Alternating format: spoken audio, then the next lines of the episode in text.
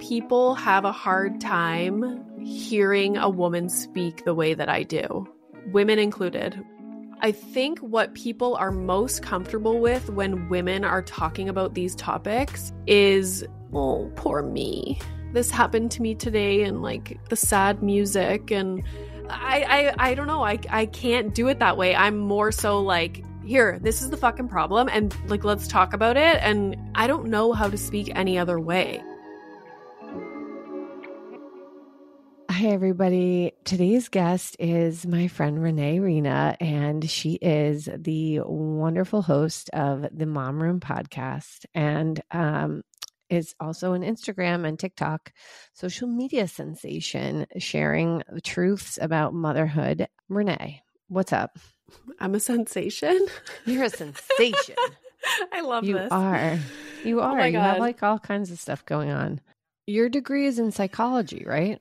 Yes. Yeah. Yeah. Doctor. Three days after I finished my PhD, quarantine started.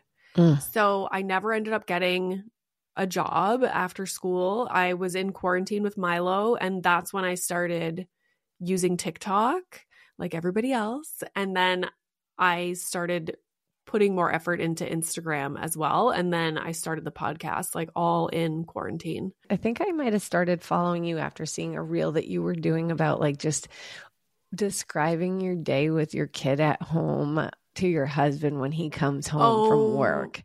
And it was so hilarious. like you might have to step in here, but it was like, and then this like bird came to the window or something. Yeah. What yeah, I I- it was like I have a few of those actually because yeah, quarantine with an 18 month old, and my husband would get home and I would tell him this like 45 minute story about.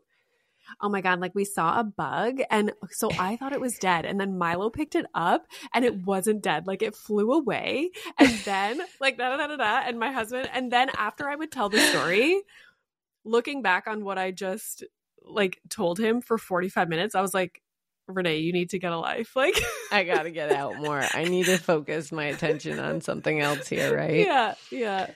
Well, what I also love that you share about so well um, is being the default parent.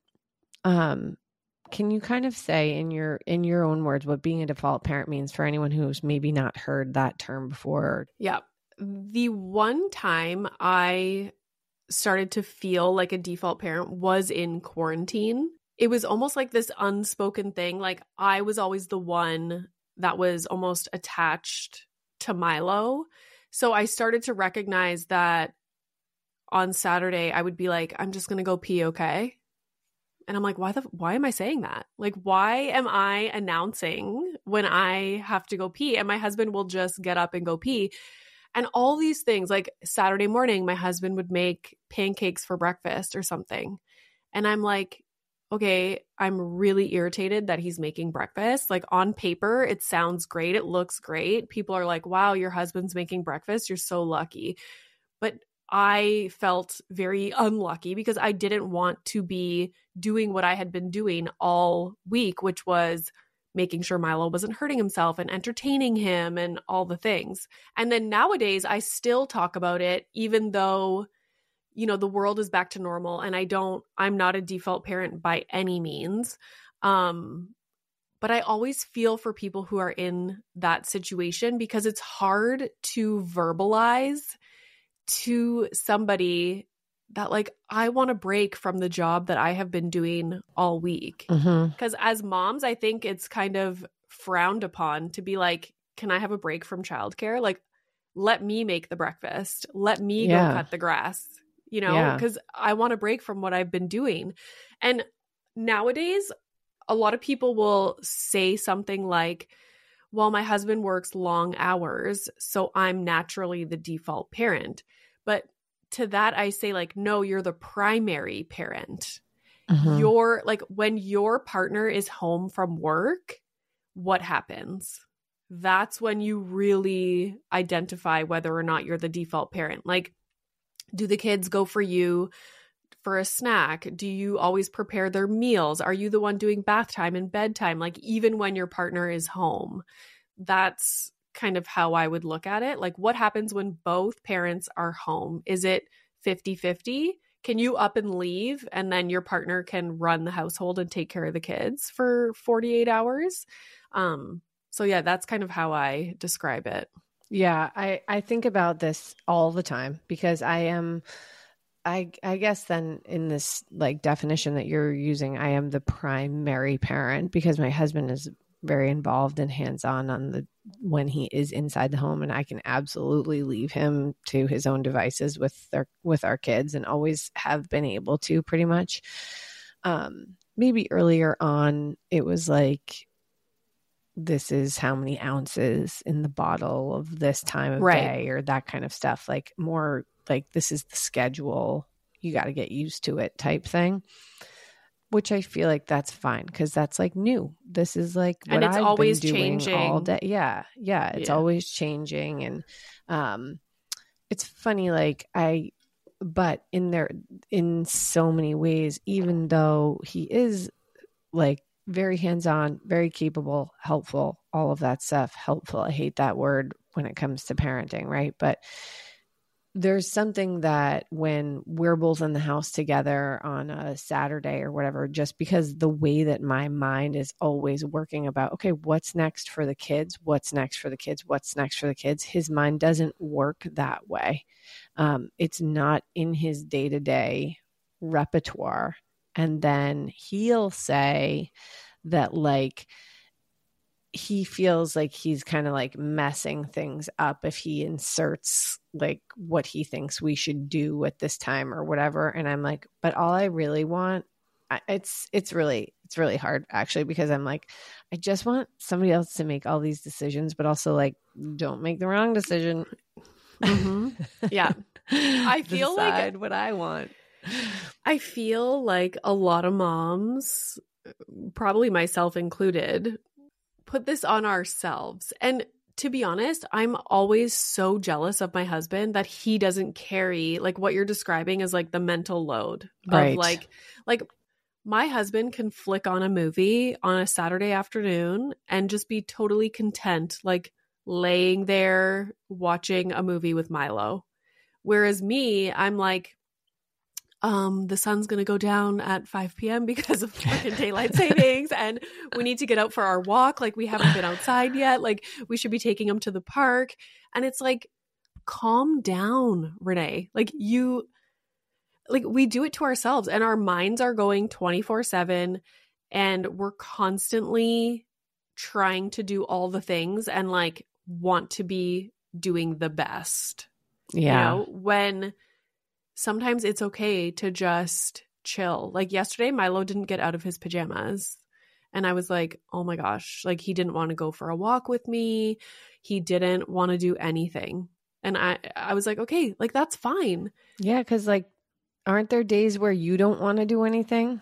Exactly. I'm in my pajamas right now as we record this, you know, and it's like going to be noon soon. So to try and navigate or like to help that from not happening, I try and look at things from like a macro perspective. So like okay, yesterday he didn't get out of his pajamas and he had a very like you know, he watched some TV, we played games, like my in-laws are here, so they entertained him.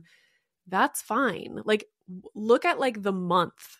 What has he done this month instead of oh my god, I'm so focused on this meal that he's having or the candy that he's eating like today or you know like try and like zoom out and look at the month or the last 3 months the last week and then you'll be like oh yeah like we've done a lot of shit like he's fine. Why do you think we do focus on the micro so much though with our kids now? Do you think that this is a new phenomenon? I feel like our parents didn't do that. My mom i'm like my mom obviously consumes all my content, listens to all the podcasts. She's always like, I don't remember dealing with any of this. And even my mamere, like my mom's mom, is like, I feel so bad for you parents today. Like it sounds awful. And I'm like, I know. Like I know. We're it's, such losers. What the, what is wrong with us? But they also they didn't have the internet. Yeah. They didn't you know, like consume parenting books like nonstop. They maybe had one that they like it sat on the coffee table. Like my mom was always like, she was saying, we just did what felt right. And the only person that I really bounced ideas off of or like talked to about motherhood things was my aunt. Like that was her best friend growing up. They had young kids at the same time and she was like we never judged each other. It was just kind of like, "Oh, you're you're doing that. Cool." Like Yeah. Yeah, Great. it was not it was Sounds a non-issue. Good. I know. So there's that like yes, there's completely the issue of social media and what we see out there, these images that we see and everything, right? But then I look at also somebody like you who's also like making it part of your like life's work, your mission to change a lot of what used to be, right? Mm-hmm. So in some senses like that micro focus is just unavoidable. Like you're thinking of everything that's going on and analyzing it, right? It's interesting when we consume content, which is literally, it could be a photograph. We generalize that to the person's entire life. We're like, yeah. look at this cute reel of them at the pumpkin patch. They're like their entire life is perfect and they do everything properly. Their kids have never had a tantrum. Like it's just so peaceful and you know what I mean? And it's interesting. I always found it interesting because I grew up with magazines, not social media. And so if I would pick up a magazine of this, you know, beautifully edited, photoshopped um like photo shoot, like a spread of like whatever family, let's say the Kardashians, whatever. Um, in my mind, I know that that has been heavily edited. It's like a make believe kind of thing. But today with social media, we don't look at social media that way. We don't look at it as this like curated, you know, it took half the day to get this one photo or they filmed an entire 24 hours and pulled the best 15 seconds and put it together. We don't consume our social media content the same way we would consume like a spread in Vogue. We're like, this is real life. Like, people are living this way. And now I'm going to compare my life to that 15 second reel. And and we're consuming it 24 7 yeah i think it feels like it all kind of changed with the invention of selfie mode Mm. You know, like now we can turn this camera on ourselves and we can be the person in this magazine or make it look however we want. And um, I, that's why I feel like when selfies became a thing, it was like so cringy. Like, oh my God, you're taking a selfie. And now it's just part of like everyday everything. It's just so normalized. Yeah. Um, I wanted to ask you your, you know, talking about like the real stuff of motherhood and and the things that moms go through and the default and the mental load and uh, all that we work you know that we're, we're taking on and and calling it out all of the time and calling it out like i would say you are particularly call things out in a very unapologetic manner. So like no really softening of that message for you know, the male ears. But there's a thing where you can sort of deliver your message in a way that, like, you know, that maybe would appeal ma- more to a male or patriarchal perspective, right? But then is that also just selling out? I think like isn't people have a hard time hearing a woman speak the way that I do women included, women and men. And I don't know how to speak any other way. Like, I don't know if I get this from my dad. Like, I, I don't know. But I learned that very quickly, especially on TikTok, where it's not so much like people that are seeing your content are mostly your followers. It's more so like your content is being sent to like Joe Blow in Alabama. And Joe Blow hates me. And I think what people are most comfortable with when women are talking about these topics is, oh, poor me. Like, I, you know, like this is like maybe that's more relatable to a lot of women, I think, because that's how maybe they would deliver the message and what they're comfortable seeing. But I've never been able to to do it that way. Like to talk about a topic in a way where I'm upset and like oh like this happened to me today and like i wish you know like with like the sad music and i i i don't know i i can't do it that way i'm more so like here this is the fucking problem and this is like like let's talk about it and get the message out i don't know like this is so interesting I run into this as well. yeah Yeah. and i think people think that if they met me in person i would be unkind maybe I see. I know what you're saying. I don't feel that way about you because I feel like I have a g- good sense of like the fact that you're like a fun loving, like goofball too. You know, it's like you're not just like I'm a serious bitch talking about with like, right Yeah. all the time or something, right? But like I know what you mean. Yeah like i'm sure there's people who are like ooh if i ran into her like she would be but it's like the complete opposite. I could not be more concerned with making someone else like feel comfortable in person. It's actually like a flaw of mine. Like the pedicure person could like cut my toe off and i'd be like oh my god it's fine. Like i'm i'm sorry. Did i move? Like that is so me. Um you don't know someone just because you're consuming their content you know Yeah. I also wanted to ask you about uh you have one child, Mhm. Milo, and he's what fi- six? five Five. Okay. So, and that is, um, you, you're consciously one and done, right? Like that was like a, that was a decision. Yeah, I I have wavered here and there, but after like a couple months, I'm always back to like, yeah, no, I don't want to have another one. But yeah, it it hasn't been easy, and that's another thing that I need to talk about more is like the difficult decision of family planning. It's it always appears to me that other people just have it figured out and they know like oh yeah i wanted two kids i have two kids. Or yep i'm having one and i am done and like that's it. Whereas for me it's been like up and down and up and down. It's really hard. And i i don't see enough content. I'm gonna freaking make something today about this topic. Yeah. like it's hard. And nobody talks about the struggles of trying to decide if you want more kids. Um, when you like in your, you know, pre kid life or whatever, when you envisioned yourself as a mother, or did you envision yourself as a mother and did you envision yourself as like a mother of more than one child?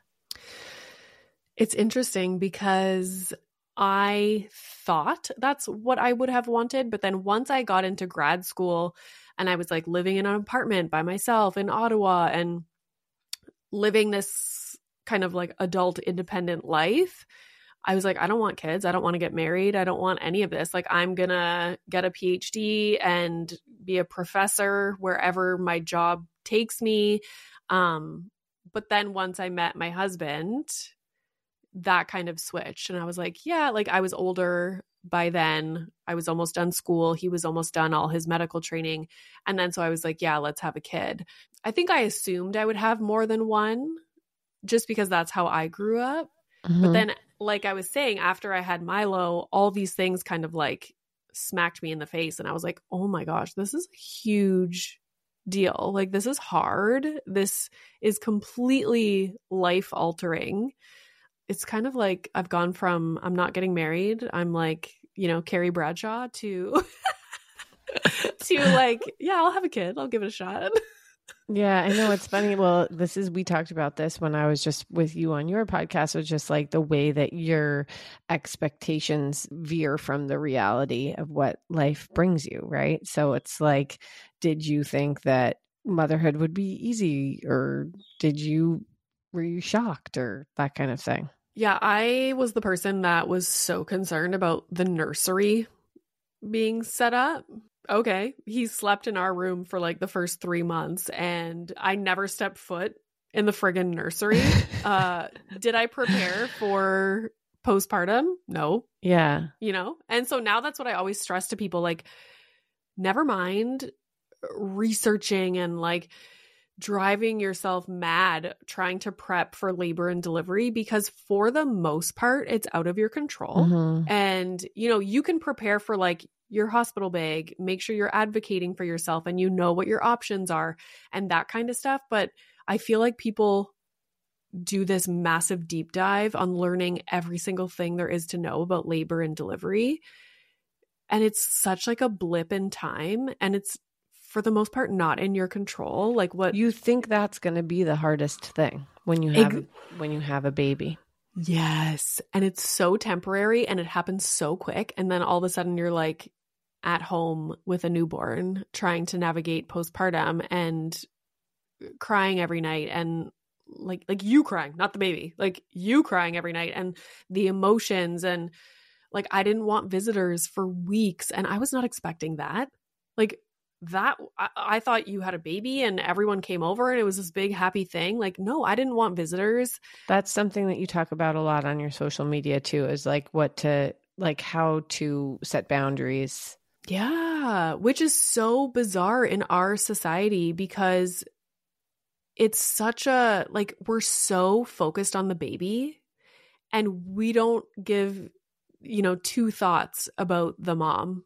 And so it's just like, oh, they had a baby, like everybody rush over, like let's go visit. And it's like a revolving door of visitors. Meanwhile, mom is like struggling trying to figure out how to breastfeed, like all the like not sleeping. And the thing that triggered me to talk about that topic my mom was kind of like the gatekeeper of like I'll let everybody know when she's ready to have visitors and my mom was kind of like my support person so she was over all the time and a support person is not a visitor I just want to make that clear Yeah. and I remember seeing my uncle at um, a family function a few weeks after Milo was born. It was like a celebration of life for my aunt that had passed away. And my uncle was like, Oh, you're having a really hard time, eh? Like, your mom was saying you didn't want visitors. And I was like, I'm not having a hard time. I had a baby.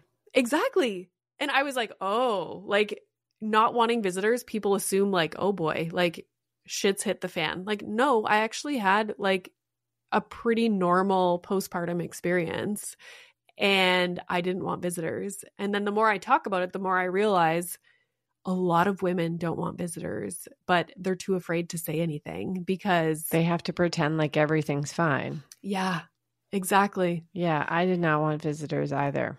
Not in the hospital. Definitely not in the hospital, although not everybody adhered to those wishes of mine. Um but uh yeah, and then also not not back at my house. Um for for a while. Um but yeah, Mhm. it's it's so hard. You just like there's I I think that like at the the beginning there were a couple of days there where I was like, "Oh my god, what have I done?" I did not realize like life was going to be you know, I was going to be so turned on my ass like from this, you know. And I think that's what also makes me a little bit afraid of having a second because I'm so busy right now and I'm just like go go go and I'm like accomplishing all these things and it's exciting and like I don't want that to stop. Yeah. stop. I hear you on that. But then at the same time I'm like are you going to make this big major life decision just because you know you want a podcast? Speaking of all of the fun things that you are like looking forward to and everything, I just have to ask you. You had Matthew McConaughey on your fucking Oh my- podcast. What was that oh like? Oh my god. Isn't that nuts? It's nuts. It's so awesome. I was so happy for you. like you want to talk about a gem of a human like he knew my name like he was like when we finished recording he was like thank you so much like i really enjoyed that like i was just like we're best friends like he doesn't know that we're best friends but i was like oh my god he's gonna invite me to his house like Daydreaming I haven't heard about from him all the fun you're gonna have as a family together. You'll bring Milo. Oh my I know. I just yeah. I I was like so starstruck for you in that moment. I was like, oh my god, that's like so fucking major. And he does seem like that kind of a, a nice guy. I read his book Green Lights Or actually, I Mhm. let him read it to me because I did the Audible version. I'm Same. like, yes, I definitely want Matthew McConaughey to read this book to me. Yeah. Yeah. But he seems like a good guy, family man. no, so good. Before I let you go, I just like to ask everybody what their favorite snack is. oh my god. I'll say three things. Okay, like meal wise, it's boiled eggs on sourdough toast with a lot of butter and salt and pepper. Mm, that's your breakfast. Yeah.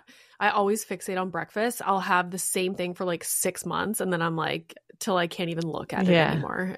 Sweet snack would be chocolate covered almonds. Yum. Obsessed. And then salty, always chips. Like I am a chip monster. Are you? Which I haven't had enough recently because I heard they contribute to constipation. So I've been Oh, trying to avoid be them. Careful. Ugh. Mm. Um, so like I've kind of switched over to popcorn, but I love chips. But yeah, it's just annoying when you get constipated. I love popcorn. Have you ever had truffle salt? I ha I don't like love. You're a non-truffle person. I'm not okay. a non. I'm just not like a crazy over truffle. Okay. Well, we were getting along. I would try. I'm like a truffle fiend. Are like I love truffle. Yeah. yeah, Like yeah. you're always getting the truffle parmesan fries if it's on the menu. if there's truffle on a menu, It's on. You're getting I'm it. ordering it. Consider it. Consider it eaten by Renee. Yeah. yeah. Before we go, you have to tell everybody where we can find you. Oh, so on Instagram, it's at the Renee Reina or at the Mom Room Podcast. TikTok is just the Renee Reina. And then the podcast is everywhere. Check it out. Well, it's been a delight chatting with you. Thanks for having me on. I'll talk to you soon. Yes, bye.